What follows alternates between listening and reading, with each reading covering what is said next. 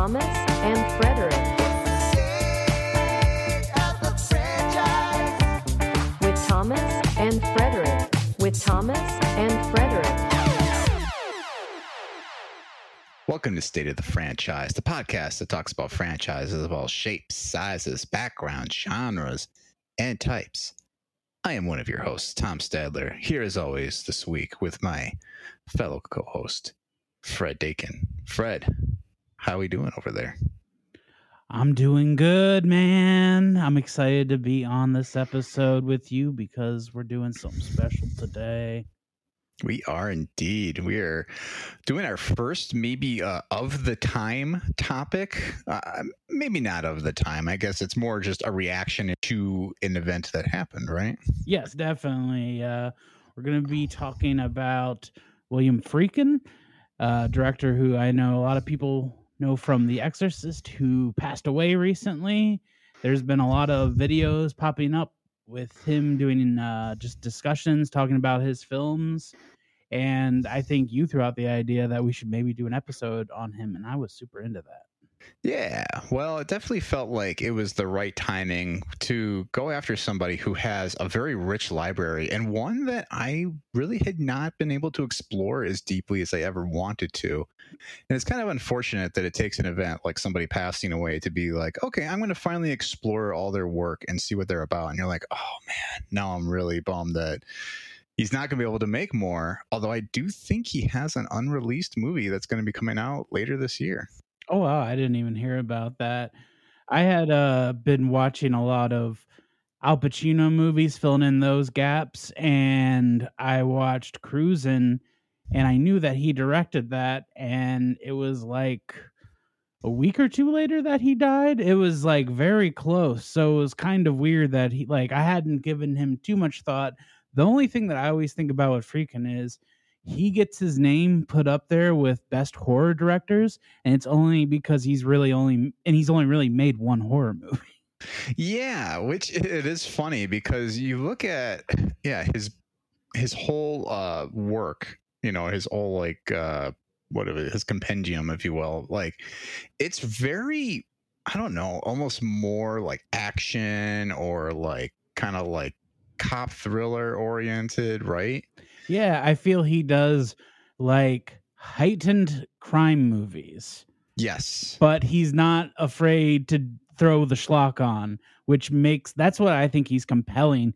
He's kind of like this elevated filmmaker while also being like kind of like a blockbustery filmmaker. Even like his movies like exorcist sorcerer they're all kind of blockbustery but still they're talked about up there with some of the greatest films ever made Yeah, and you know, I'm, I think there is something that I know we can dive into it when we finally start talking about all of his uh, different movies. But in a way, The Exorcist is sort of a mystery crime thriller, and at least in how it proceeds, right? Because at first, we're not really sure what we're seeing is like full on possession, right? We're seeing like all the testing and everything they're doing, and it's almost like they're trying to unravel what's going on with this girl down to the point where it's like, oh, oh we've removed all other doubt. This must be Mhm. demon possession. Definitely. And I, I actually thought about that when I rewatched it this week. Cool. I want to hear uh, your your thoughts on that then, especially as we get into it. Um, but as far as William Friedkin is concerned, so I know you said you were diving into more of Pacino's work recently. Do you recall what was your first exposure to Friedkin?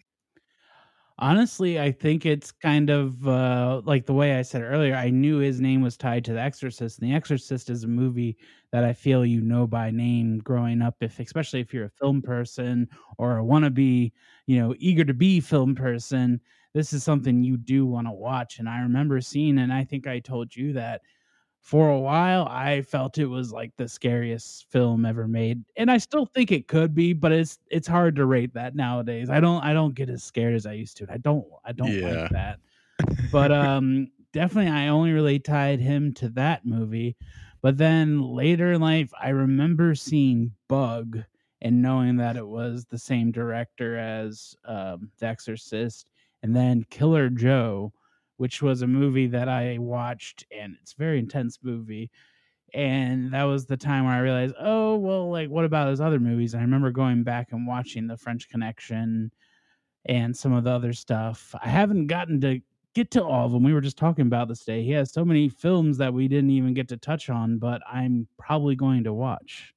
Yeah, and I guess for anyone who's not familiar with Friedkin, you know, it's important to note that yes, The Exorcist is probably his most well-known work, but I would say arguably a lot of cinephiles will be more familiar. As you kind of mentioned, The French Connection was one, um, and I think there are a couple other movies that if had they been given the proper maybe reception or love at the time would be more synonymous with him and maybe cruising would have been on there or to live and die in la which was quite the movie I remember there being a lot of talk about Killer Joe years ago, and then it just faded until he passed away recently. And then I Mhm. was like, oh, yeah, that movie. So you have seen that, though, huh? Yes, it has been a while, but there are scenes that stick out in my head. It's uh, written by Tracy Letts, the actor, and it's based Mm. on one of his Oh, plays. interesting. and it's it's um it feels like a play in a good way and um it, it came out kind of around the time of the McConaissance and it has matthew mcconaughey in it as like kind of the bad guy of it Oh, and playing a pretty like disgusting character and it's just kind of a movie that definitely got lost. I think it was mostly because it had an nc-17 rating which when i watched i didn't really remember anything being too graphic. I mean it was based off of a play. I mean i don't know what, like how graphic could have been but i don't remember anything being that bad about it. Yeah, I guess I don't know enough about it to speak to it other than I know it was a little racy for the time, but what was racy for 2011 might not even be, you know, on the radar for the same way that some movies are now cuz I don't know. I think that there's always a sliding scale as time goes on and more people make movies like oh, I don't know, basically anything that uh uh, what's our guy's name who made uh, the Fly Cronenberg? Oh, Um, yeah. you know, and he comes out with uh, oh, what was the one last year with Viggo? Um, oh um eastern not eastern promise but uh crimes of the past crimes of the future yeah, and what a weird sort of. I don't even know what I watched in that movie, but yeah, I think there. But there's a lot of what Friedkin did even at his time, just to kind of tie it back, that really did feel way ahead of itself. I mean, from The Exorcist to even some things we see in To Live and Die in LA. And then I- I think, especially talking about a movie like Cruising. And I'm really glad that you watched that and could speak to it because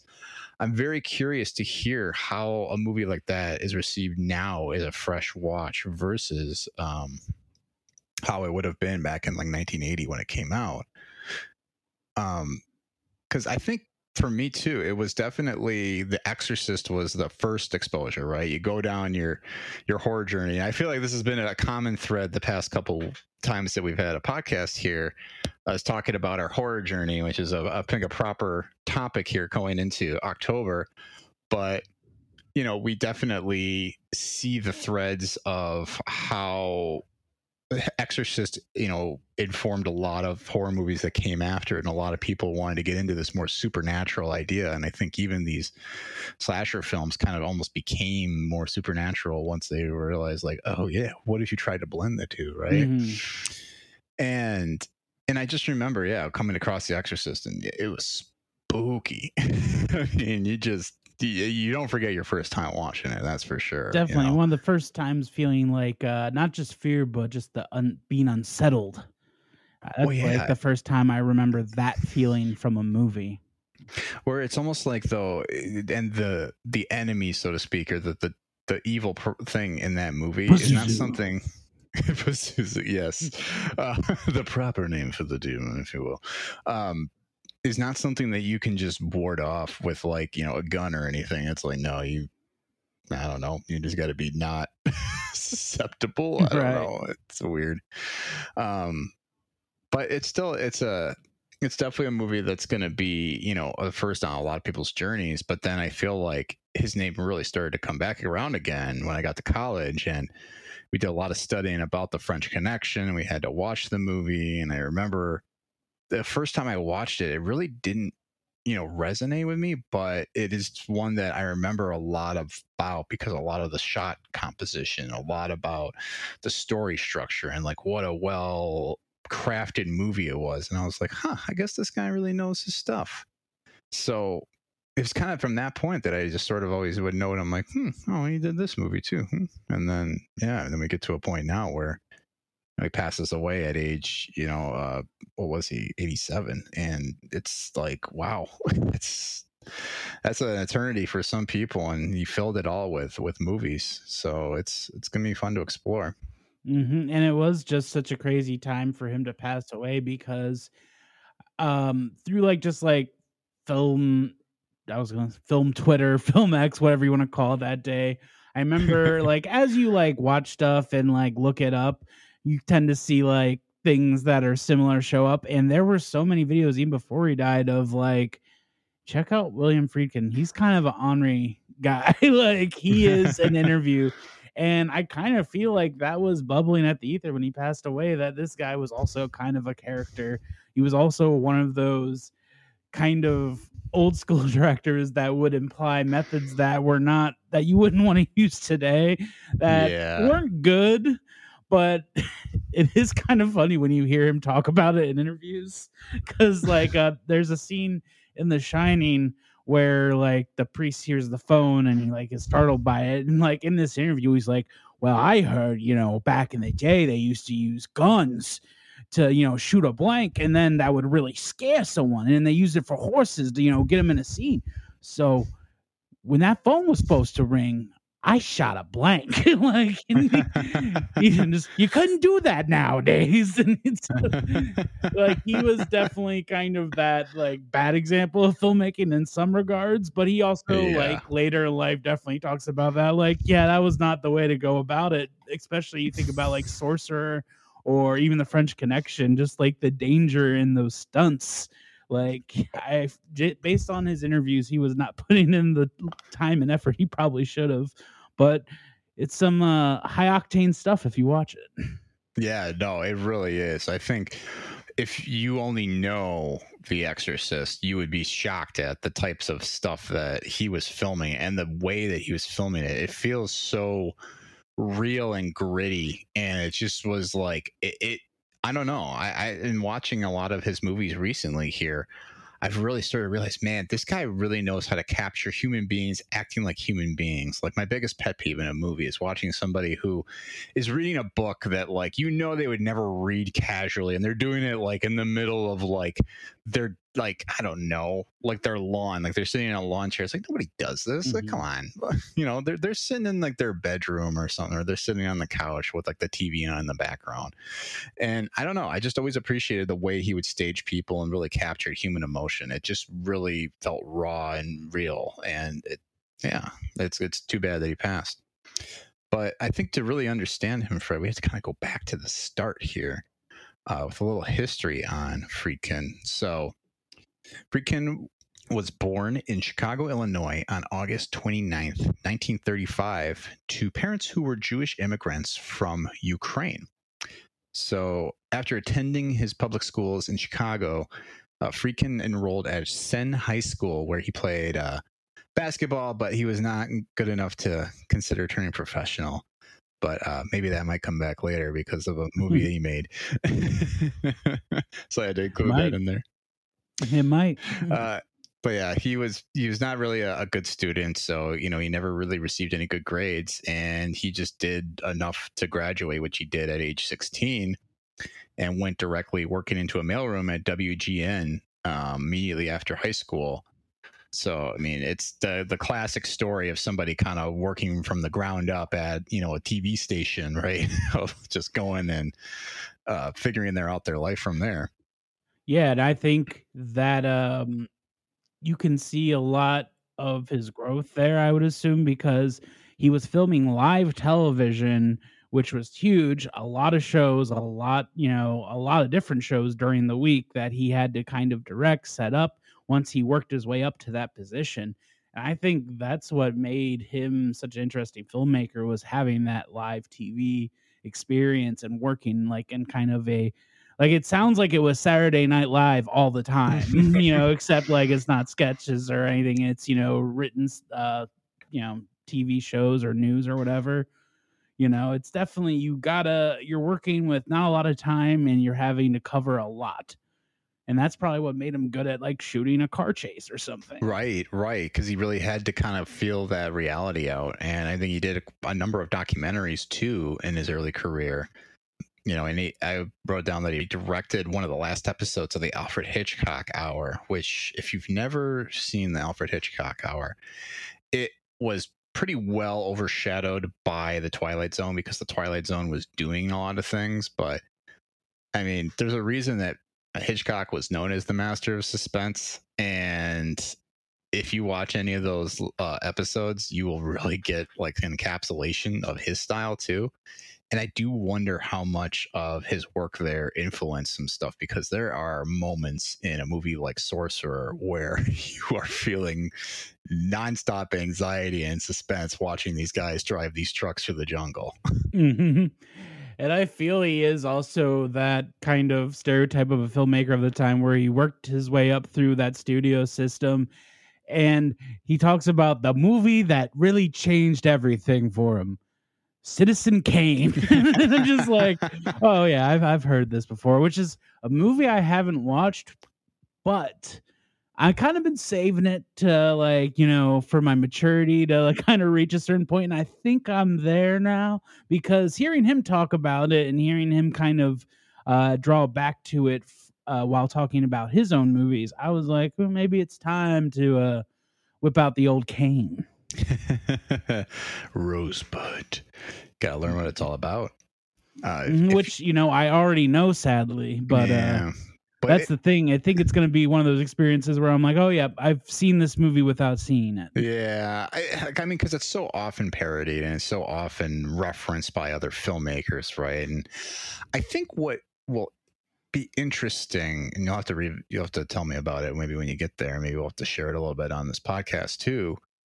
But I think you might be surprised how yes, there's some stylistic influence in what Kiss Citizen Kane did but I don't know that I would ever draw a direct line between Citizen Kane and certainly anything like the French Connection. Like mm-hmm. there's definitely there's there's stylistic parallels, but I would say in the way that he wants to shoot a movie, he's really doing something that feels a little more. I don't know, just more tactile. Yeah, yeah, but almost it feels like it's like an early version of of um that shaky cam that they came up with for like the Bourne movies, mm-hmm. right? And got mm-hmm. really popular in the aughts. Like that's almost kind of feel like what he was doing, where you know Spielberg and uh, you know Brian De Palma were kind of zigging, he was zagging a little bit, and I think that's what I've started to really appreciate about his work. Because then it was after he uh, had done a few years working um, with WGN, he went to Hollywood and two years later, so this was about 1965, he left for Hollywood. And in 1967, he released his first feature film, which was called Good Times, starring Sonny and Cher, which he referred to later on as unwatchable. which, based on the interviews that you're talking about and you're referencing, feels very on brand for him to say. Oh yeah, I recommend anyone check these out. Like especially anytime he's done interviews with Nicolas Winding Refn, the guy who made uh, Drive, mm-hmm. and like really hasn't like hit anything else since. But the guy from Drive, the director, talks like he's the next big filmmaker. He thinks he's such hot shit, and Friedkin just like nails him to the ground every time and just makes fun of him and dunks on him. It is the best thing ever. I love it. That sounds amazing. I really do need to watch more of his interviews. They they were really something to behold when they started making their way around the social media atmosphere. So after making uh, a few other films, which included adaptations of plays he had written himself, which were called The Birthday Party, uh, was one that um, he had adapted from a book, but then actually made a play out of it and then adapted that into a movie. He made The French Connection in 1971, which was the first really heavily awarded movie he made. Um, it won Best Picture, Best Actor, Best Director, Best Film Editing, and Best Adapted Screenplay. It deserved maybe two of those. Yeah. um, he was. It was also nominated for seven. Uh, Roy Scheider was uh, nominated for best supporting actor, and it also had a best cinematography and best sound mixing nomination. So Yeah, the technical awards, I believe. yeah, it's. I mean, do you want to dive into it right now? Oh, we can. I don't know if you have, or if you want to like go through piece by piece with the history, whatever you want to do. let's let's jump in because I think the French Connection is a movie that you can't talk about William Friedkin without talking about this movie, and because it is, it's such a it's a movie that you study in film class and you see why when you watch a movie like that, right? hmm But I know you watched it more recently than I did. So what was what was your your take after taking it in recently?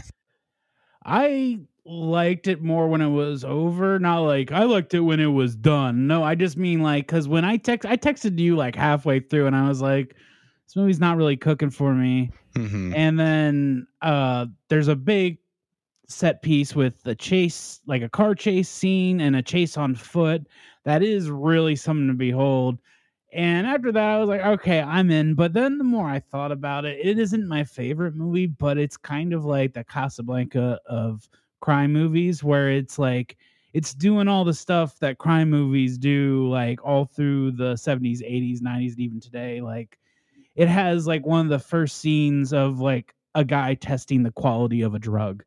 And it does it pretty great you know? It's got one of the first intense car scenes you know? It's Yeah. got um like i don't think there were a lot of movies unless you're watching just like dragnet on tv where you're seeing like the cops take apart a car looking for drugs and like that whole world but the stuff that didn't hold up to me is I didn't really, you know, I'm I'm warming to Gene Hackman in my older age, but I did not get what the the love was for the Gene Hackman in this movie. I think he's good, but I don't like because he's the one that wins the acting Oscar, right? Yes, he is. Yeah. Yeah, I don't I don't know. Like I guess we, got like 50 years of Hackman doing Hackman. Maybe it just seems hack at this point, but I don't know. yeah. Gene Hackman's an interesting actor to begin with because he's always been kind of a curmudgeon, right? Like even Mhm. when he's on top of his game and on top of the world, he's he's never played by Hollywood's rules. Right. And- very prickly guy in that sense. Yeah, and I think I don't know, and maybe that was one of the part or one of the reasons that I just never felt like I connected with this movie was that I didn't think his performance was particularly amazing. Like it it's a it's a movie that I know the the phrase is kind of getting tired now, but it's like, oh, this one walked so that everything else could run, right? Or something else could run. But I really do feel like the French Connection, to exactly what you were saying, is one of those movies where it came up with a lot of the tropes that we know today. But then you see other people doing a version of it that is like way more exciting now. I mean, you know, you could even argue the Mission Impossible franchise doesn't live without this movie existing. Definitely. I would say that Drive, I mean, with the time, you know, that being nowadays, like the Mission Impossible movies and French Connection being quite old, I would say holds up close to some car chases I see, like the one in Fallout. Fallout yeah. has the advantages of, you know, new technologies, this and that, but I was I was thrilled when I was watching that uh car chase, I will say, but Oh I agree with you because, like, I'm not rooting for like the racist cop who's dropping like n bombs in the first 20 minutes. Like, yeah.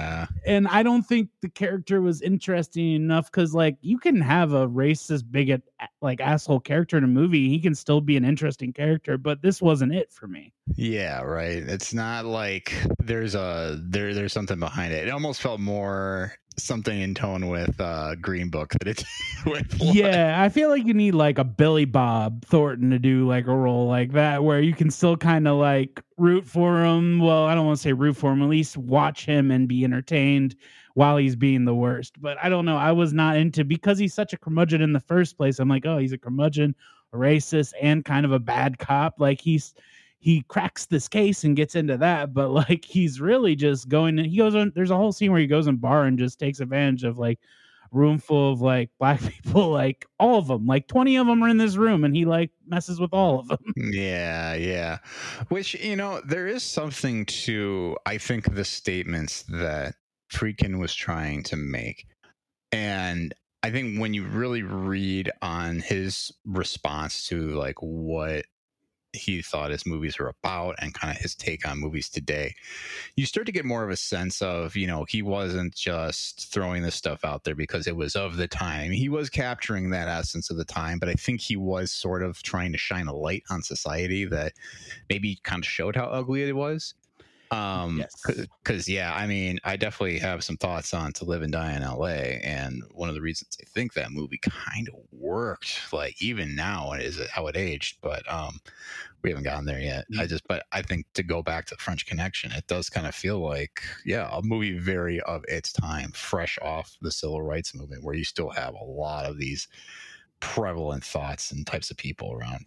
Mhm, And I think from his point of view, he is trying to highlight that, but I think it's more for me like the cultural impact of that role has been like Popeye Doyle, one of the great roles, and that's his name in the movie. I guess I should say is Popeye Doyle, and they actually made a French Connection too, starring Popeye Doyle, and it's like really? Like like I just don't like the whole vibe of like ah one of the great characters Popeye Doyle, and I'm like eh, you know? Yeah, not that not interesting enough to like keep with me but yeah they made a french connection too and i think it's it's not directed by Friedkin obviously but i think it's directed by someone pretty pretty big i just can't think of it right now Mm, Well, I'll have to take a peek here. if I you're looking i'm not gonna look yeah, I think it was um, John Frankenheimer. Yeah oh i can't even think of what he did but he's a guy He's a guy. i thought i was thinking john Boorman i had a john Um, no, he did the Birdman of Alcatraz, which is an interesting movie. Gene Hackman was in the French Connection too, though. That's interesting. I wouldn't have thought he would have wanted to touch anything with that, but yeah, I guess he was. He's Popeye Doyle. yeah it's like we didn't get enough of him we're gonna do it one more time oh i see the movie i'm thinking of uh he did the manchurian manchurian candidate John Yeah, oh, and the island of Dr. Moreau, which Ooh, can't can't overlook the the weirdness of uh of Mr. Marlon Brando there. oh yeah that is that is a wild and Ronin the the robert de niro uh action movie. A classic. Yeah, I mean, there's definitely, I don't know, there's definitely something commendable to not wanting to ever do a sequel to any of the movies you made because I think, you know, Friedkin definitely seems like a guy who was very much, I have told the story I came to tell. It's not my story to continue. If somebody sees another thing because it's like, I think he's, he, he puts a pin on all of these, right? Like, he's never setting up like, oh, guess what's going to happen to Popeye Doyle next, right? sort of like, no, he's like, this is the end of the story, like, and here you you take it as it is. So after the French Connection came out, won all of his awards, his next film was a little little project that was called The Exorcist, which he adapted from William Peter Blatty's novel in 1973. The Exorcist was nominated for 10 Academy Awards, uh, including Best Picture and Best Director again. But this one only won for Best Screenplay and Best Sound. That's it. uh, the sound is a great award because it's definitely got a lot going with the sound Oh yeah. I mean, just from the all the things they're doing with like that uh you know Regan is making come out or Pazuzu, I'm sorry. I mean just the the sounds coming from there, but just like all the the atmosphere throughout that movie is just so unsettling and it really is it's like all the the sounds and the feelings of just being in that room and you're like this is not a place i ever want to be Mhm. personally Yeah, the stuff that stood out for me this time, like I really followed because you know, as you get older, you're like, mm, I like characters and movies and stuff. So I was really kind of focusing on the the main priest character, and like I guess I had never really paid attention to like his like kind of arc and plot through that movie with his Mhm. mother and the um there was like the person on the train who asked him for money and how all that stuff comes back and is dropped in like Pazuzu is saying like saying things that he's hear, heard from other people. And that that actually added another layer like the thrills didn't stick with me this time just cuz I'm revisiting but I definitely I was like oh this is like a pretty well-rounded movie and the guy playing the priest is he wasn't even an actor I guess he was a playwright that uh Friedkin was like you'd be good for this role and the guy who was originally cast was Stacy Keach and they had to Oh. pay off Stacy Keach and I I feel a little bad for Stacy Keach but I think he would have been a little scarier than the exorcist little girl in there like, Uh, right. like I think he scares me more than Pazuzu Yeah, no kidding. I was gonna say Stacy Keach. I'm trying to remember what he's even from. Like, he's from having like one of those great faces and like being in like action movies as like the heavy but the one i the thing that i saw recently he's in uh like one of those anthology horror movies where he hmm, wants to like he's balding he wants to grow hair and he gets some treatment and then he's got hair everywhere it's like one of those great 80s like creep show things yeah. Oh yeah, sure. He's been in like uh Bourne Legacy, which yeah, he's just some random yeah. yeah you bring Uh, him to be like born what are you doing out there But yeah, I think it's interesting to look at a movie like The Exorcist, and I wanted to kind of talk, go down a route that you were talking about because we wanted to talk a little about how it almost acts like a mystery thriller, but it does a lot of character exploration, and you really get to know who some of these people are, and you kind of get a sense for what their psychology is, even around this situation, which I think adds to the whole like element of like, are we believing what we're seeing, or am I such a damaged person right now that I don't even know what's reality and what's not. hmm You know, and I think when you see the the the the mentality and like how um you know Father Karras is like dealing with all the stuff that's coming at him, you kind of get a better sense, right? For like, mm, you know, is he even the right guy for this job? Right. Like, you know, but I think it's a that's what makes the, the movie so compelling. And it always does a thing that I think a lot of horror movies did did for a long time afterward. And it's like we have to like dive into who these characters are, what motivates them. But it's done by screenwriters that don't really have a grasp for type of storytelling. hmm And so rather than make a compelling horror movie, you get a lot of schlock about, you know, somebody being like, oh, my mom died of cancer. That's why I'm very upset at this situation. you get like the Goonies monologue or whatever. yeah, yeah. Or um, what am I thinking of? The in uh Gremlins when she's telling the story about That's her the dad. one I coming- meant, not Goonies, Gremlins. Which it's just yeah, Phoebe Cates doing that that monologue is hilarious because it's just it's so ridiculous. Mhm. but yeah I, but i think again it's another movie that it set the tone for so many things that came after it but yet i think in this case as opposed to french connection it did it a lot better than a lot of other movies have been able to do Mhm. yeah, we're Yeah. living in a year where we're getting another sequel to The Exorcist. yeah right Yeah, I'm excited. yeah i know you are And I and What's- if if we're talking Exorcist, I can't not bring up Exorcist 3 is a straight banger. is it though It is. I rewatched it like 3 weeks ago. and man, that is a good one. It's written by Blatty. It's written by the author, which is kind of cool, and it brings back Karras, and you know, it's got it's got a uh, what's his name, like Brad Dourif. Come on, Mm, yeah George C. Scott. I mean, listen, it's not got any shortage of people with it, but it's just a matter of was it necessary? I think one thing I did enjoy though that I read recently is that Friedkin was never like I never wanted to make a sequel, but I'm happy that other people have found more stories out of this and I applaud them for going and making more exorcist movies, but he was clearly only ever interested in the one movie he did and that was the only one he ever would have wanted to do. I don't know. It's definitely a a movie that I mean, yeah, it, it sits with you for so many different reasons, but there's something I, think that you said before too that you know the thrills didn't do it for you, but everything else kind of played a little bit better.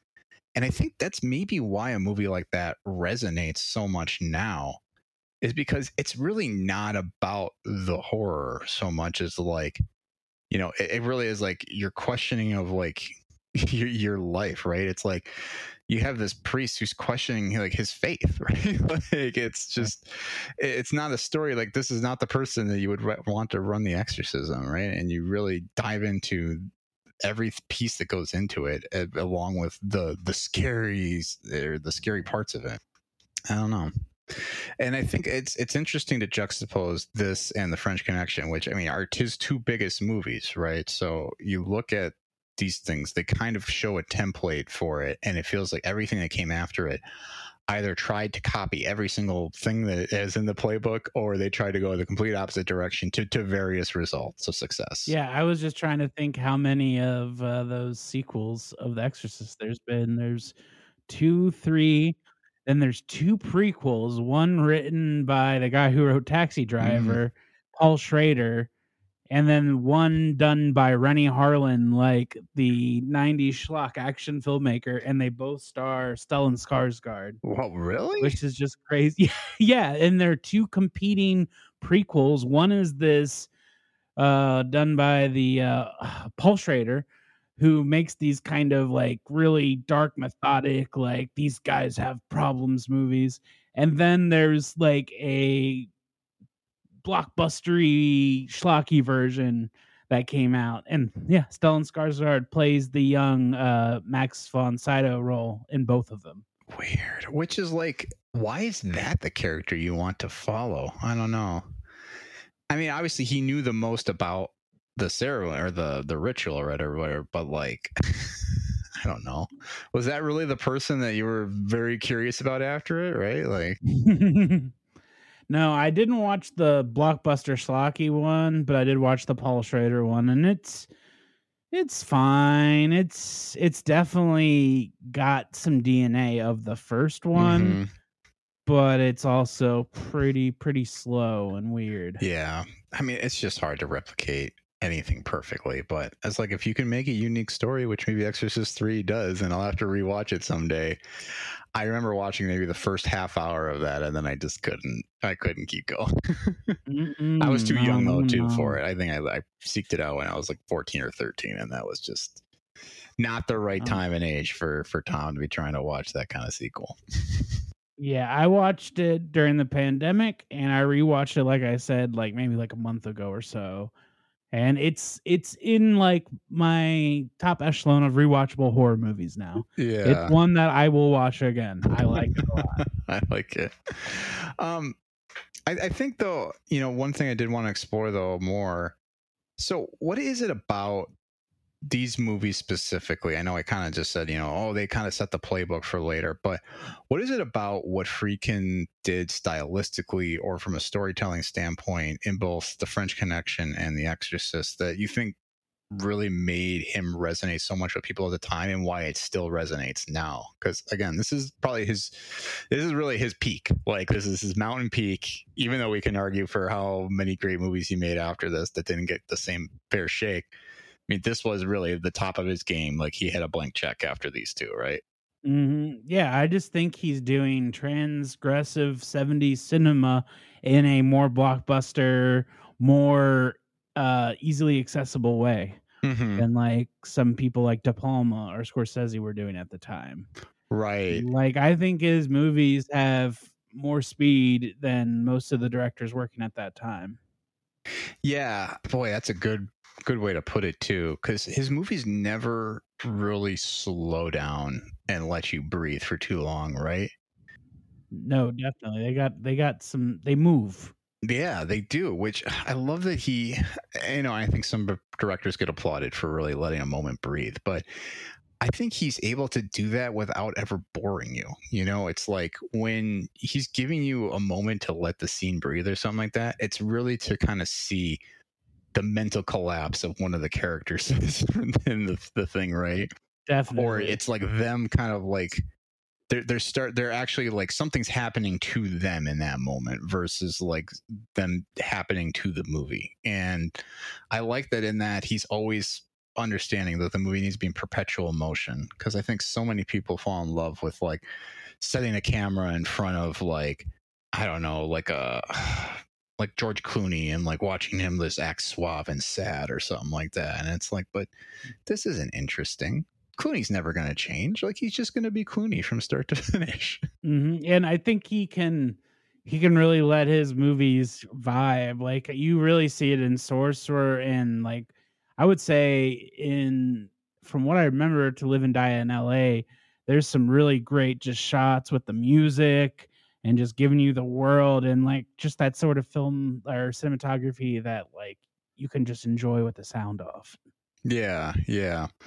And I think that's definitely his calling card is that each of his movies feel different. And I think that's why it is almost surprising. People are like, oh, he's a horror director. Because it's like, he's never really made another movie like The Exorcist, you know? And to that end, as much as people will try and draw a line between the French Connection and Sorcerer, they are not the same movie really at all.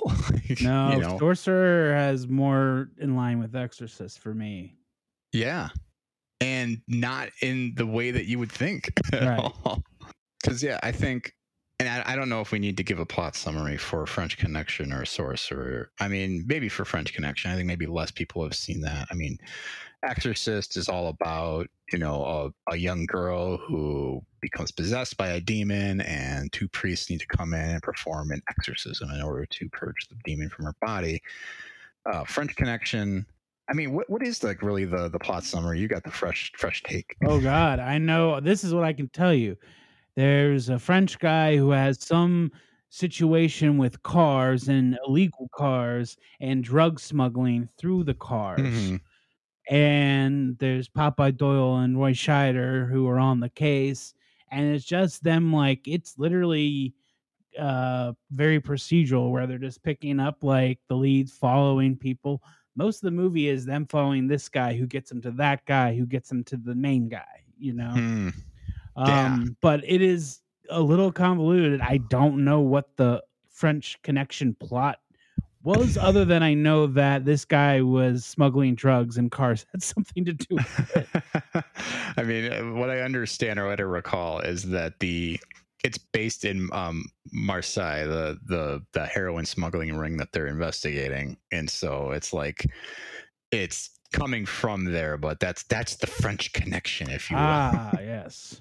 but yeah, then after he makes The Exorcist, you know, he has a few movies that don't quite hit as much. Um, but he does make Sorcerer, which I think a lot of people have reflected back on as a movie that really should be considered among his best. And boy, having not quite finished that movie, I can definitely say that was that is a ride of a movie Yeah. because it I'm interested to hear why you why you uh, draw a comparison between that and Exorcist. Can you speak a little more to that? Uh, I see a lot of comparisons between Roy Scheider's character and Father Karras because there's definitely like two guys at the bottom of their own pits for two different reasons. I think Karras is more his faith in God, and Scheider's is kind of like his faith in his position in the world because he kind of is a criminal in that one who has to live like outside like uh, i don't know the country that they're all in but pretty much he has to leave the united states because he was part of a heist gone wrong. And just following this guy it does follow a lot of different characters but he's kind of the main focus throughout the whole thing. I just think you see fear and desperation and it ends very different for him i won't spoil it for tom but I just you can think- if you need to make a point. I just think I see Karras as slightly flawed. Scheider is very flawed, and just you following them in a um, kind of a spectacular situation and how they deal with it. And Yeah. I will say, without giving too much away at the end, it kind of goes almost horror movie towards the end, or very Oh, like wow. a psychological. Kind of reminds me also of like the Heffalumps and Woozles from Winnie the Pooh and like uh you don't know about the Heffalumps and Woozles? Oh no, I know about them. I'm wondering how that makes a connection to this movie. It seems fairly. It goes bonkers grounded. at the end and it kind of reminds me of that in Winnie the Pooh where like the color goes super crazy. Like you'll see. I'm excited. Okay. and I will of- say uh, after what because I had not seen Sorcerer till we decided to do this, and it's it's on the list of movies that I I will want to have a 4K of. I will revisit. It is um best way to describe it is it has that feel of like a slow paced 70s crime movie, but then it like cranks in the action and the last hour is like speed or something. Yeah. Well, it's definitely yeah. It, it does have that slow burn at the beginning because I think even to start, you're seeing a lot of these different crimes occur, and you're trying to piece together why these things are connected and what they're leading to. And then it's not until you get to this part of this Latin American jungle, which I don't think they actually ever define where they are. They just know they're somewhere in Central America where it's a little underdeveloped and it's somewhere where people who are trying to kind of escape a life of, you know, where they're, they're of trouble may not be found, right? Right. and that definitely sets the stage because then once you really start to kick into the gear like you're saying the movie ups the tension and i mean the whole the whole conceit is that they're trying to transfer this this dynamite across a jungle in these two trucks with the dynamite is extremely uh like sensitive so it's like if they make one like bad jostle which they jostled the fuck out of those trucks i'm like there's no way that dynamite wouldn't have gone off Like, Yeah, but we're all having fun here. I know, I know, but I mean, I think, and going back to like I was talking about, like he directed that episode, or and he worked on uh, the Alfred Hitchcock Hour. Like that is that was a masterclass in suspense. Just watching these guys across bridges that are a little rickety, and the tire goes down, and you're like, oh god, they're about to blow up, and you're just kind of on the edge of your seat every moment, even though you know, you know deep down those trucks aren't going to blow up. You're just like. Mhm. Oh boy. yeah, it, it actually you brought up Mission Impossible before. It really remind me of the end set piece in Dead Reckoning. I won't say what it is because it's kind of new, but it has a similar vibe of like, okay, they're safe. No, they're not. No, they're not. Okay, they're good. Oh no, they're not. No, they're not. You know, like you're like it's just like good tension. You know. Yeah. It did make me realize though that Scheider really loves to live in the elements in his movies, right? Like I mean, I know he's in the French connection where he's a little more straightforward, but it's like he's in this where he's in a jungle, he's getting dirty, he's getting sunbaked, he's getting rained on in Jaws, he's on a boat, he's also getting sunbaked, he's getting wet from the waves, he's getting chased by a shark. And then you got all that jazz where man, he's really trying to, to escape the tensions of Broadway. well, it doesn't work for the third one, but I feel for the other two, it's like, man, this guy looks like a leather purse. We need to put him in the sun. You know, like, yeah, yeah. he is such an interesting actor too. I know we spent a little time on Hackman, so it should be we should talk a little about Scheider because he is in a couple of these movies, and I mean he definitely does his Roy Scheider thing of doing a lot with very little. And you just kind of know, just watching the way he like holds himself, that he's just a dirtbag. Like, for sure. That's why I like this one. I mean, I'll still him and Jaws is still one of my favorite like all time performances like of anyone, but I Mhm. do like how much of kind of a dirtbag he is in Sorcerer and just like how bad of a guy he is. Like Yeah, he's really channeling um Humphrey Bogart in like The Treasure of Sierra Madre. Have you seen that? never seen. That's uh, so. I think if you watch that, you'll almost find maybe more in common with that movie and Sorcerer than you would with, uh, I mean, The Exorcist. But I think obviously The Exorcist. I, that was a great point because I think you do see the the struggle of the two characters. Like they are very similar, and I think he does kind of let them writhe a little bit on screen rather than. You know, and puts them in these impossible scenarios where they have to try and pull their shit together. That is a great way of the connection is definitely those two characters and how they're portrayed is the connection. Yeah. And it's because I think he does that so well. And I didn't realize that was kind of his mm. thing is that he is kind of like he recognizes something about heroes, and I say that with air quotes. The heroes are never really just altruistic heroes, right? Right. Heroes are broken people sometimes. They are just the person that is, you know, driving the story forward, but they're not necessarily a a good person, you know, mm-hmm. like and I think, and, and, you know, and I think that maybe varies them a little bit because I would not describe Roy Scheider even as an anti-hero in Sorcerer. Right. He's, he's just straight up just a guy that we're following. But I mean, certainly Father Karras, you're kind of pulling for him, even though you know he's sort of like a broken individual. Mhm. Yeah, like I definitely, you know, not to dunk on Hackman again, I definitely like and find Roy Scheider more interesting than Popeye Doyle in the Oh, first yeah. section. And that's a good example of a shitty, shitty guy who's in compelling. hmm Yeah, and I think that is. eh, Well, I mean, definitely one thing we see is we see like maybe the first time, uh, and, and maybe not the first time, but we definitely see cops that aren't just like on the take that are just sort of like bad dudes, like you know. And that's definitely a theme that carries over to Live and Die in L.A. And cruising. Yeah, well, and I, I want to talk about that because that'll be next on our list, and maybe we should just jump into that. Uh, but between he did the Great or um, the Brinks job, which is what it's called, based on the Great Brinks robbery in Boston, Massachusetts, which was a real life heist. Um, I don't know too much about this movie.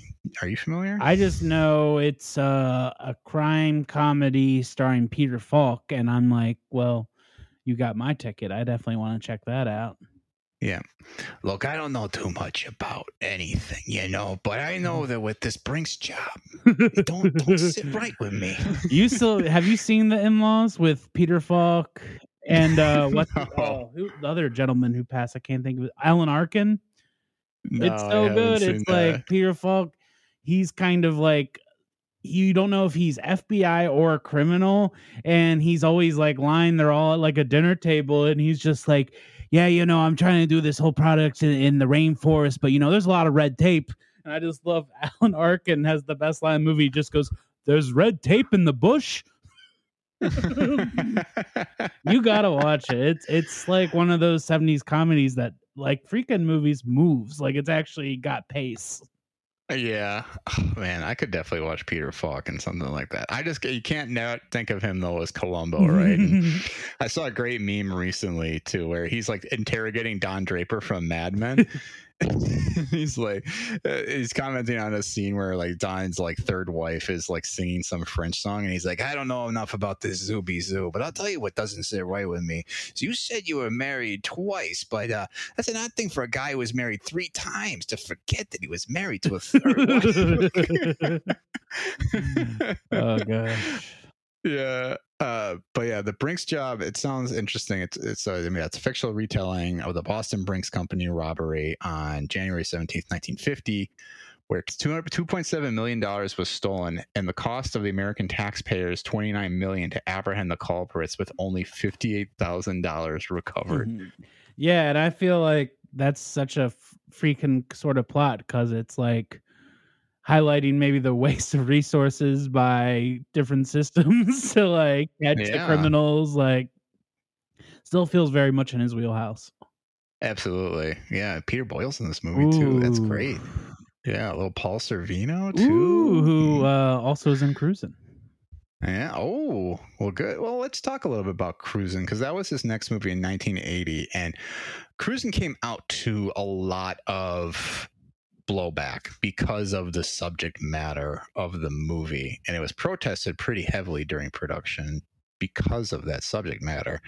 Uh, do you want to provide a summary of the plot for that one? Yes, it is about a string of murders. I think it's like 20 in gay BDSM clubs that um it's just all these people are getting killed in different clubs and they're to have Al Pacino who is a young police person. He's kind of like a beat cop who match, matches a description of the potential killer and he goes undercover at these clubs then you know he goes undercover as someone who's cruising and he's going through these clubs and it got a lot of blowback at the time on both sides i feel like some people just didn't want to see like gay people on screen like at the time because you know that those are the times those are still the times sadly. And also on the other side it was a lot of people challenged it for not being a good representation of gay people and i think the reason is the movie doesn't do a great job of saying this is a subculture of a much much larger culture. Hmm. and I think it does have lines that saying this is like a BDSM club, this is like a club where sex is happening at the club and all that. But I think at the time people would paint that with a broad brush and put that on all gay lifestyle. Yeah. And that was kind of the big problem is everyone's like, "Oh, that's what they're all doing at these clubs." And it's like, "No, no, this is a very Mm. small group." But I will say on the flip side of this, this movie for when it came out actually handles these issues of how people treat gay people really poignantly for the time because if you watch movies from this time they don't do that that well.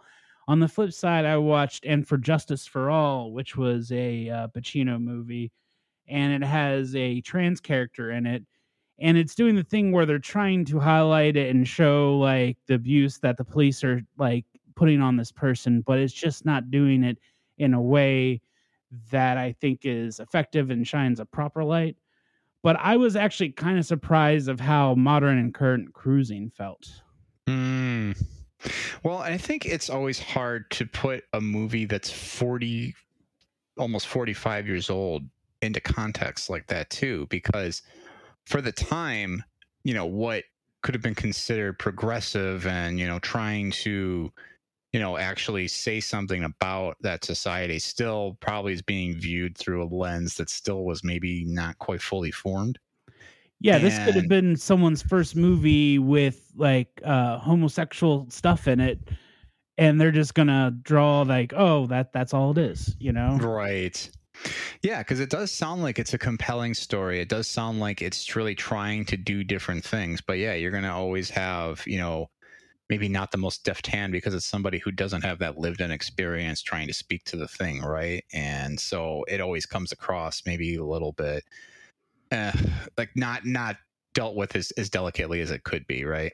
hmm And the um, movie really mostly focuses on how police would treat like unhoused people who may have been, you know, prostituting just to live and stuff, how they were being taken advantage of by the police.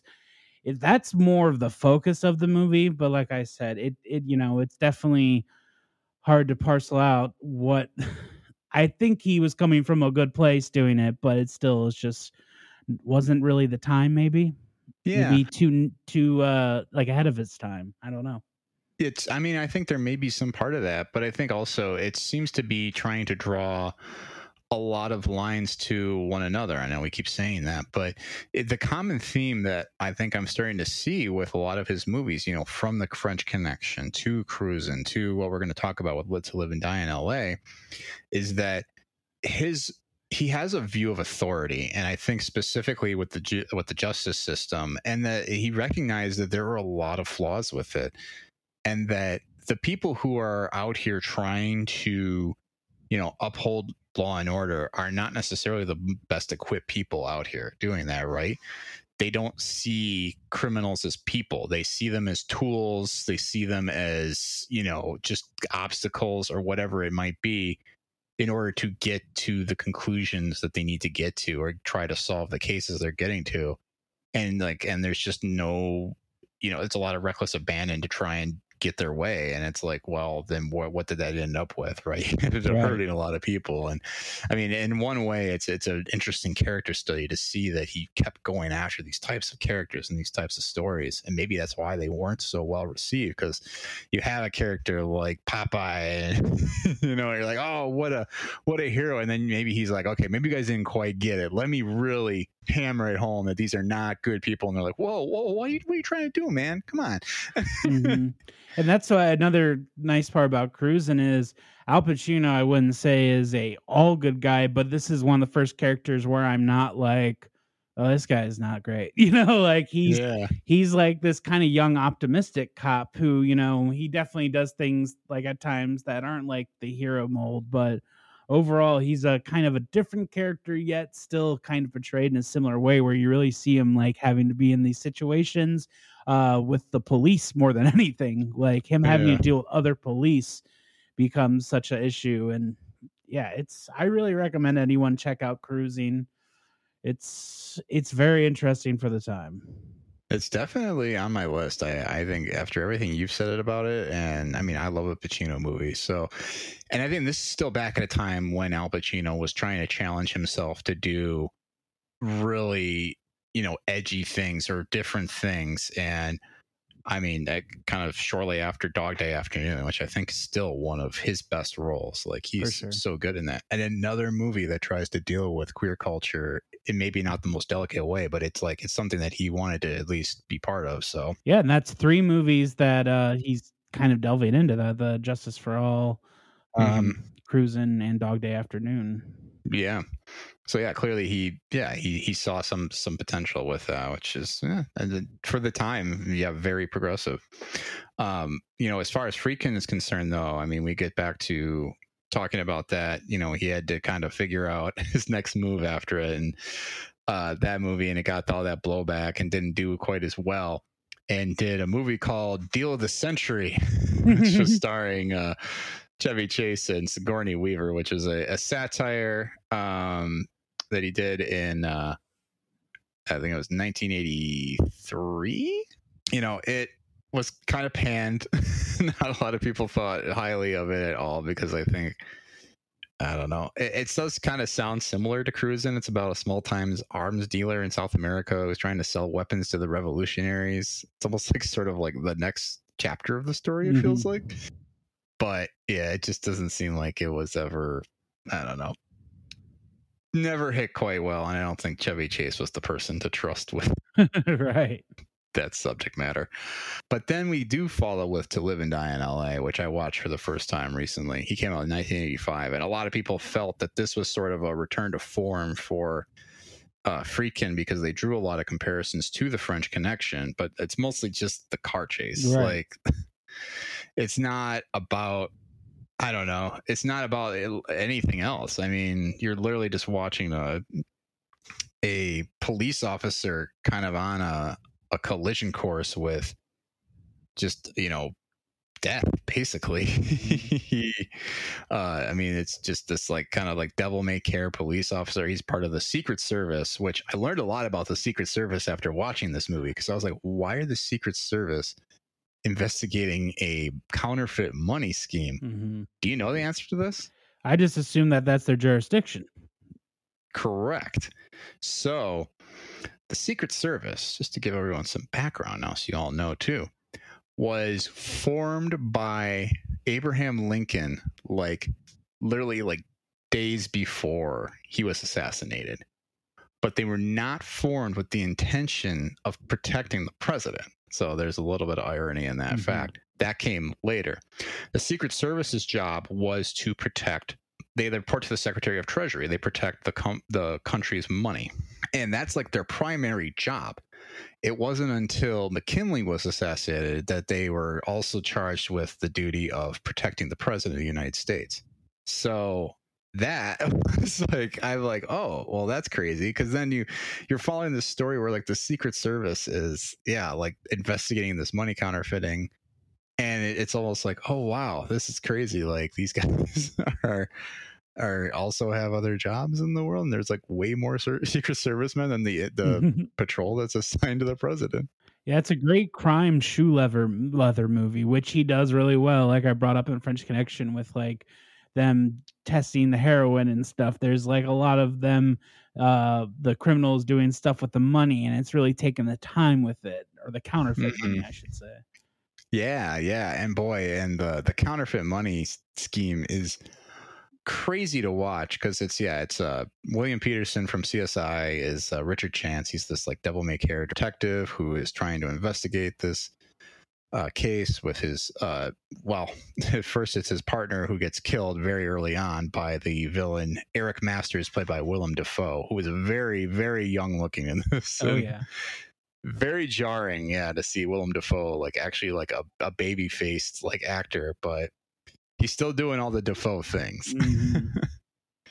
yeah, and it's uh you know, it leads on this whole thing of like they're trying to set up a, a sting operation to get this counterfeiter, and it leads to a lot of people getting hurt or killed in the process, including like oh, I won't spoil that, but but yeah, basically it, it, it doesn't end in a great place, and it really shines a light on yeah just how the you know like people in authority don't really have a lot of regard for the people that they are trying to work with.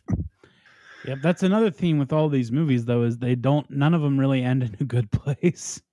Yeah, they don't really ever have like, oh, look, the detective that you know finished the job and he did a great job at it. he redeemed himself. It's sort of like, uh, no, you kind of end and you kind of wonder what the hell. Yeah, it's very much the like um like a very dark version of the graduate ending where everyone's just kind of like what's what now like with all this that's just happened where do we go from Yeah. here and cruising has a great one i won't reveal because you'll watch it someday but the ending is very much like uh i don't know where these two people you know go from here Yeah, yeah. It's definitely and yeah, that is a reoccurring theme of like every movie of his does feel like it doesn't matter who you're following. And and I think what's even very interesting about the stories he's telling, you know, outside of maybe like The Exorcist or, you know, if you want to call it French Connection, that his leading characters are not necessarily heroes they're presented to the audience as the hero of the story in a way but as you really watch them you're like this is not a person i want to cheer for I, Hmm. and they're just they're on a collision course with something that is not gonna gonna hold them well at the end here. And it's crazy. I think that's one of the things I, I respect so much about him is that he was willing to like disappoint people and be like this is the story i'm telling. It's not going to be a happy ending necessarily. You're just take it for what it is. And I think to live and die in, in LA definitely had so many elements of, you know, you're watching this thing unfold. And at first you're kind of on board with them. You're like, oh, look at these guys are really counterfeiting, making this good money, which apparently the money was so good that it escaped from set and people were actually spending it in real life, including William Friedkin. hey if there's money around i'm gonna spend it He's like, I spent 20s from that movie. Yeah.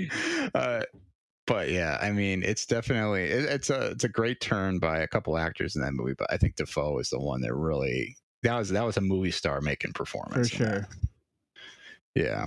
So I think oh, and one other thing I wanted to say about To Live and Die in LA before I move on. So Wang Chung is the they did the score and holy crap, that is good. Yeah, I for some reason thought it was Tangerine Dream who does Sorcerer. I thought it was them, but no, it's a different like '80s vibe. But it's it. but I remember being really good. That's all I remembered. A lot of synthesizer, Yeah. yeah. I but yeah, I watched I was watching this and then when they came up in the or, opening credits, I was like Wang Chung. I was like, uh uh I'm like, they got what, one good song? And then I at the movie, I was just looking through their catalog. I'm like, you know what? These guys, they got some stuff. Including uh, the song to live and die in LA. I was humming that for a while after Oh yeah, um but yeah i mean it's it's definitely it's a it's a great movie it really makes you think about a lot of different things uh one worth checking out so i'm going to list off a few movies that he did afterward because it really he made a lot of other interesting movies but i don't know that we ever really hit one that hits the same way that that these other ones ever did right uh, but you can obviously stop me if you run no, into a few these other than I have seen Bug and uh, Killer Joe, but I don't remember them very well. Yeah, like I mean, we have The Guardian, which is one he directed in 1990. Where, so this one sounds a little more horror. It's about like a nanny who they hire uh, a couple hires to um, take care of their baby, and she's a magical nymph Ooh, that sounds good. who sacrifices infants to an evil tree. oh hell yeah! I mean, don't get don't get your hopes up. It doesn't seem well reviewed, oh but uh, yeah, it's something. um, then we have Jade, which a lot of people talk about. That came out in 1995. That's like a sexy noir thriller, I believe. Yeah, with Linda Flor- Fiorentino, who, uh, man, I mean, I always wondered. I was like, what happened to her? And then Yeah, you found out? I found out. Yeah, not not great. No, no, no, no. yeah, but yeah, kind of like yeah, another sex thriller. Oh, I passed the Blue Chips, which I wanted to pay off the whole story about him being a basketball player back in high school, because Blue Chips is an interesting, and you've never seen it, correct? No. Okay. So Blue Chips is all about um, a college basketball coach who is forced to break like rules of the system. Like back in the day, and now a lot of this has changed, is that you weren't allowed to bribe or pay recruits from high school to come and play at major colleges. So now that's all changed. Congress made all that legalized. So now coaches can go and they, they save money and they pay like top recruits in the country to come and play basketball or football at these at these places. But uh, the whole concept is that uh, this coach, who was played by Nick Nolte, do, doing his Nick Nolte thing, you know, um, is goes to recruit the the top players in the country by kind of like offering them things he shouldn't be offering. and I haven't seen this in a long time. This is actually a movie I saw in the theaters, and it may be one of the first movies I ever saw in theaters. To be what a movie to see first. I haven't I was- seen it, but I'm assuming it's it's I interesting was one. six years old, six and a half years old. But my my dad and my sister really wanted to see this because the movie, in addition to Nick Nolte, it's got um, Ed O'Neill, who's also great. JT Walsh, who is a guy you love. oh yeah. uh, Mary McDonnell, who is great from Battlestar Galactica. But the the big selling points was that it had Shaquille O'Neal and Penny Hardaway, who were at the time like the one-two tandem for the Orlando Magic. And this was like Shaq real early in his career, and like I think even in college, people knew Shaq was going to be a big deal. But yeah, so he's playing like his one of his first movie roles, and I mean he's wonderful. He's just Shaq. Pre you know? Kazam. It's pre Kazam, yeah. Th- this movie walked so Kazam could fly. um, but yeah, so uh, that was the that was the next one that he did, and it didn't get great reviews. I wonder how that movie holds up now. I'm still imagining it's not a great movie, but it probably has something to it. Just just considering the people involved. Mhm. Yeah, and like I thought it was more of a traditional sports movie, but now you're telling me it's about like a possible seedy side of sports. I'm like, oh, that makes sense why he made it. Yeah, yeah, right. Again, a corrupt system of a sorts. But again, and it's but again, it's funny to think about it now because yeah, it's uh, those types of things. The rules that he was breaking at the time are now, I mean, I think legal within reason. There's a system built in place to that this coach could have probably used, but still maybe interesting to go back on. Um, I also missed Rampage, which was a courtroom drama thriller, and I'm surprised you haven't Yeah, seen that. That came out in 19- that's on the list. It sounds kind of good. Michael Biehn. Yeah, yeah. 1987 that came out. But yeah, then he really just kind of um moves around. He tries to remake, I mean, he did remake 12 Angry Men in 1997 and it was a made for TV movie. I've seen that. You've seen that one, huh? That was the first one I saw before the original.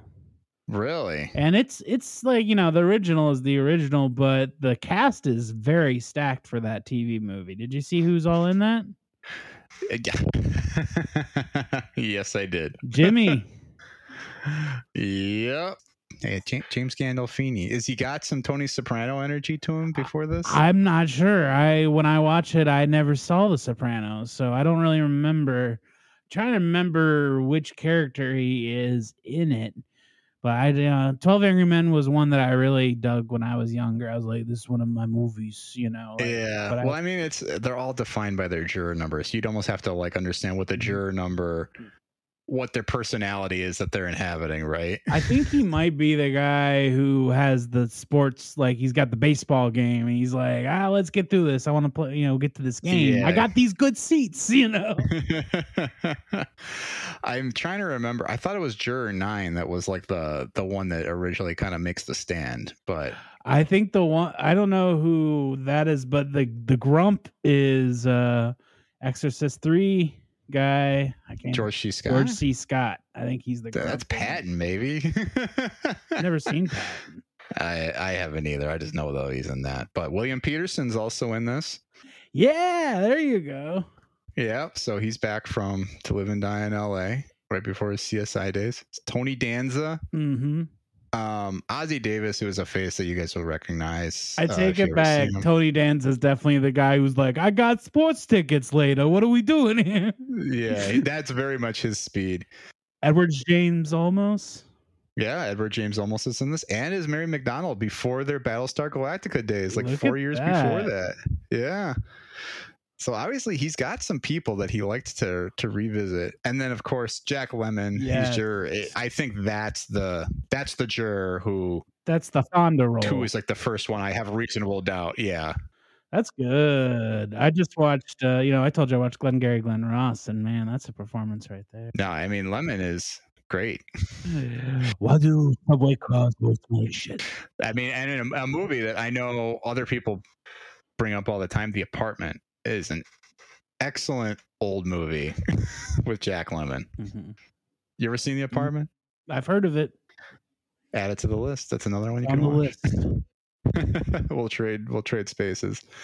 So yeah, after he made that, which again I think is another movie that's very much about questioning a broken system. Definitely. right?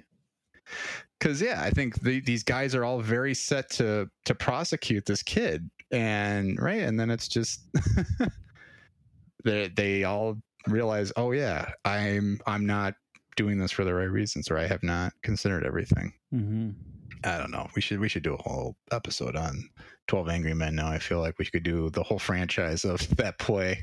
And I, I saw it in New York. Uh, You did? Broadway.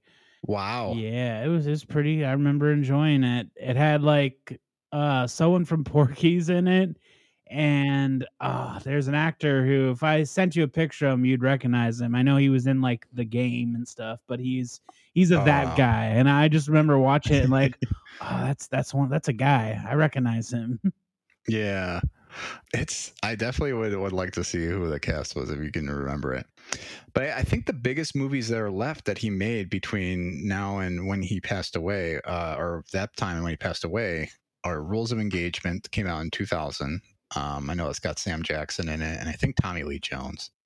Never seen that one. No, I have not. The attorney defends an officer on trial for ordering his troops to fire on civilians after they stormed a U.S. embassy in a Middle Eastern country. Ooh, sounds like another corrupt system. Yeah. Uh, then we have Bug in 2006 with Ashley Judd. And you said you've seen that? Yeah, I saw it when it came out, like at Blockbuster, like after that. And it's like a very uncomfortable movie. It's about like a woman who's cheating on her husband with Michael Shannon, I think. It's an Oh, early wow, Shannon, Shannon. and he like had un- been on like some experiments happen with him, and there it's like a very paranoid in one room, uncomfortable movie. Oh, interesting. Kind of like, uh, I don't know. What was I trying to think of? Like, I was trying to think of Room 104. I feel like that's just almost like taking its whole like basis from that Mhm. weird anthology show. Yeah, it's pretty much just a two hander. There might be other members, but it's mostly just her and Shannon. Interesting. Okay. Oh, definitely one I might have to visit at some point just because I feel like I want to keep going with this freaking train. Yeah. Seems like one of his weirder movies, though, aside from that Guardian that we were talked about. for sure. Yeah. Um, and then we get to Killer Joe in 2011, which uh, during the McConaissance, and yeah, then we talked a little bit about this one already, but certainly a weird story here too. When a that puts a young man's life in danger, he turns to putting a hit on his evil mother in order to collect the insurance. That's Mhm. fucked up. I think he's trying to have Juno Temple, his sister, turn tricks in it. It's it's a nasty movie, but it also like plays like a well written play, so it's super engaging. Wow. That's pretty wild. Juno Temple from Ted Lasso. Wow, early role Yeah. for her. That's pretty cool though. Thomas Haden Church, Emile Hirsch. Got some people in it for sure. Mhm, definitely. I think this was one of those like Friedkin's making a movie, he could probably get some good names, you know. Yeah. How did you feel about this one? I guess now knowing that's like one of his latest um in his career compared to some of his earlier works. I mean, did it feel like it still was Freakin, or did it kind of feel like it was he was doing some different stuff? In my memory, it feels less like his other movies because I think of it being based on a play, it having kind of a smaller scope to it, and it's also like I think it's like kind of it's in the South, which I Hmm. know like he just doesn't do that much in like Southern America. He does deep South America, but like I don't know, it has like a very Southern. I wouldn't want to say gothic, but like a Southern crime, like more like a Thomas Mc, uh, Cormac McCarthy Hmm. vibe. That's interesting. I feel like maybe now I just need to watch it just to really get a sense for it. And now I think I do want to watch it. Although, as I was going to say, I wanted to compare the two. He does still have a movie that is coming out, and it's called The Caine Mutiny Court Martial. Whoa, that's a title. That is a title. Um, not too many details out about it yet, but it's expected to come out this year. It's a legal drama, um, and it's the final movie he filmed before his death. Um, and the film is based on the court-martial scenes of the Herman Wouk novel, The Caine Mutiny, which was adapted into a play itself. Yeah, it looks like it was a movie made back in 1954 with Humphrey Bogart Oh wow. definitely interested to see what, what comes of this one. But yeah, I was trying to pull it up. Is there any cast? for this one, yeah, it looks like we got Kiefer Sutherland, uh, Jason Clarke, Lance Reddick. Oh, one of his last roles. Some- Wow. Just some. That's an interesting cast. Yeah. Definitely.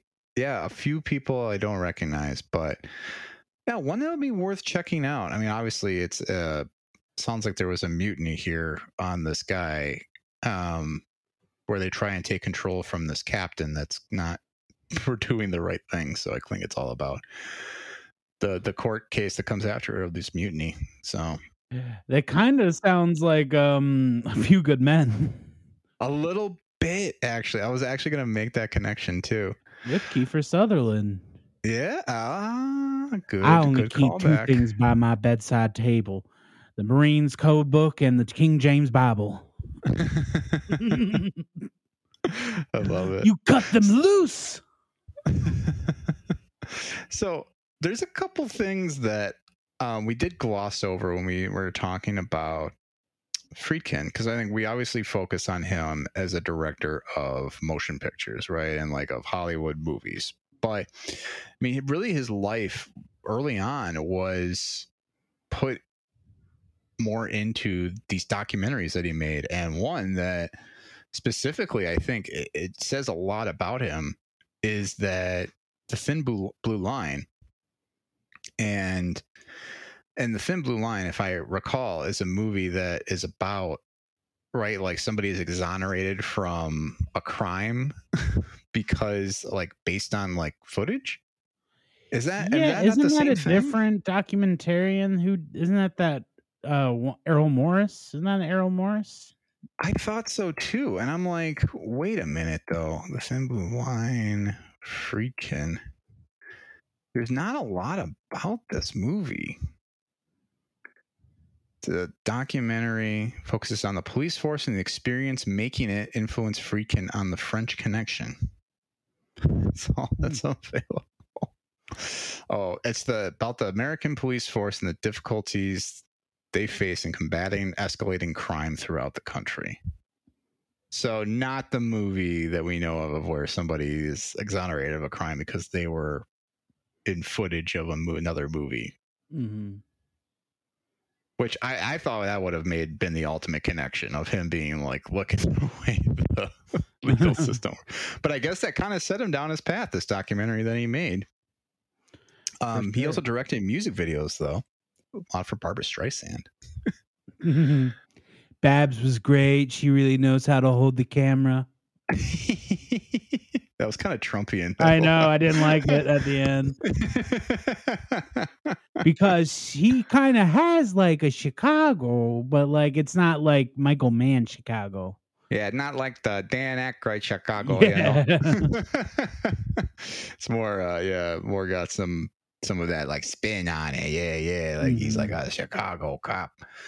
But yeah, People versus Paul Crump was another documentary he worked on, and um, yeah, I guess actually, so that movie, The People versus Paul Crump, was a documentary he made and won an award at the San Francisco International Film Festival and contributed to the commutation of Crump's death sentence. So he did make a, a documentary that actually got somebody out of uh, their death sentence. So that's pretty pretty crazy. That wasn't even the right movie that we were talking about. what a what an interesting connection though, huh? Mhm, Not a French connection in this case. mhm. Uh, the other thing I did want to call out because I mentioned he did a couple of things on the Hitchcock Hour, um, or the Alfred Hitchcock Hour. He also did an episode of the new Twilight Zone, the one in the '80s. Not one I'm familiar with though. It just sounds like it's about like stalkers and some like an oil lamp that can grant wishes is another segment in there. But then he also did an episode of Tales from the Crypt, and it's not one I'm also familiar with either, but it's about a guy who gets a tattoo and he learns that it might be just more than any ordinary tattoo. Ooh, that sounds good. I, uh, now I feel like I got to watch that one. I don't recognize any of the cast really in that, other than uh, Tia Carrere from um, Wayne's World. Yeah. So I don't know. Any other thoughts though, just on Friedkin's works, or do we want to start doing some coulda, woulda, shouldas? Uh, before we get into that, I would just say um, the other documentary that was more recent, 2017, was the death of, and Father Amorth, Oh, who uh, it's about exorcism, and it actually follows a it follows the Pope's exorcist, the character Russell Crowe plays in the Pope's exorcist. It's about the real guy, and that's one I have not watched, but is also on my list because I'm kind of curious. I'm not really interested super by exorcisms, but I'm interested in him making another sort of like a documentary in that world. Yeah, or just to kind of explore things that maybe he didn't get to say during The Exorcist because he had 50 years of retrospect to kind of think about it. Or I guess that's 40, my bad, but but yeah, that'd be an interesting one to watch. Um, any other things you wanted to call out? Because yeah, I mean, he definitely did a number of documentaries, and I wish I knew more about the documentaries because it seems like he was pretty passionate about these things, and I think that's that was a great call out to know that he did a recent one too that was very much after something that intrigued him. Mm-hmm. No, I, th- I think that, that about sums it up for me. I'm ready to coulda, woulda, shoulda, but it's a hard one. Yeah, well, hit me with what you got on your mind.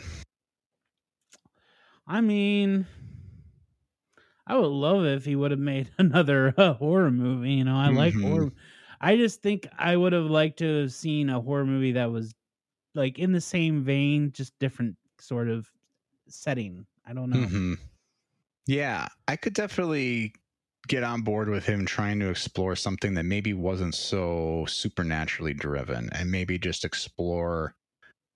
I, I think he he taps so well into the psychology of people, right? And that would have been really interesting to see him kind of like do something like a almost like a skinamarink or something like that, Mhm. right? Where it's like people think they're seeing this stuff throughout their house, but maybe it's more about who they are and like what they've gone through. You know, like I'm thinking of is the Babadook, like that type Yeah. of movie, like him doing something like that. Yeah, I agree. I definitely wanted to be character driven, but I do kind of want to see a supernatural twist because of he can really put those vibes out there that are spooky. And like I like I just want you to watch the end of Sorcerer because to me the end of Sorcerer it it a guy who likes Sorcerer a lot is Stephen King. Mhm. And it kind of reminds me of a Stephen King book because it just goes off the rails in a glorious way, like the filmmaking. I feel that's how some of Stephen King's books. So that'd be another coulda, woulda, shoulda. I couldn't tell you which book, but I would have loved to have seen him adapt to Stephen King. Yeah. You know, it would have been a good one for him to adapt on. On even kind of thinking about it, I feel like he could have done a really nice job with the stand. just from Oh, what I know about that, because it is so much about the people, right, that Mhm. are living in this like broken society, and he clearly loves to call about that or call on that system. Oh yeah, give me a part one and part two stand like two movies, like Dune or something. oh man, even Dune. And maybe to see him do something maybe a little more hard sci-fi would have been a fun adventure too. Not not necessarily. Like, you know what he really would have done well was like Minority Report. Yeah. Put that in his hands, yeah, instead of Spielberg. But I still think Minority Report's one I need to revisit. oh, you need to because it is one of my favorite Steven Spielberg movies. Wow. I love That's- it. I like a I like a movie that a lot of people didn't love at the time, including myself. I saw that in theaters and I remember coming out of it being a little underwhelmed.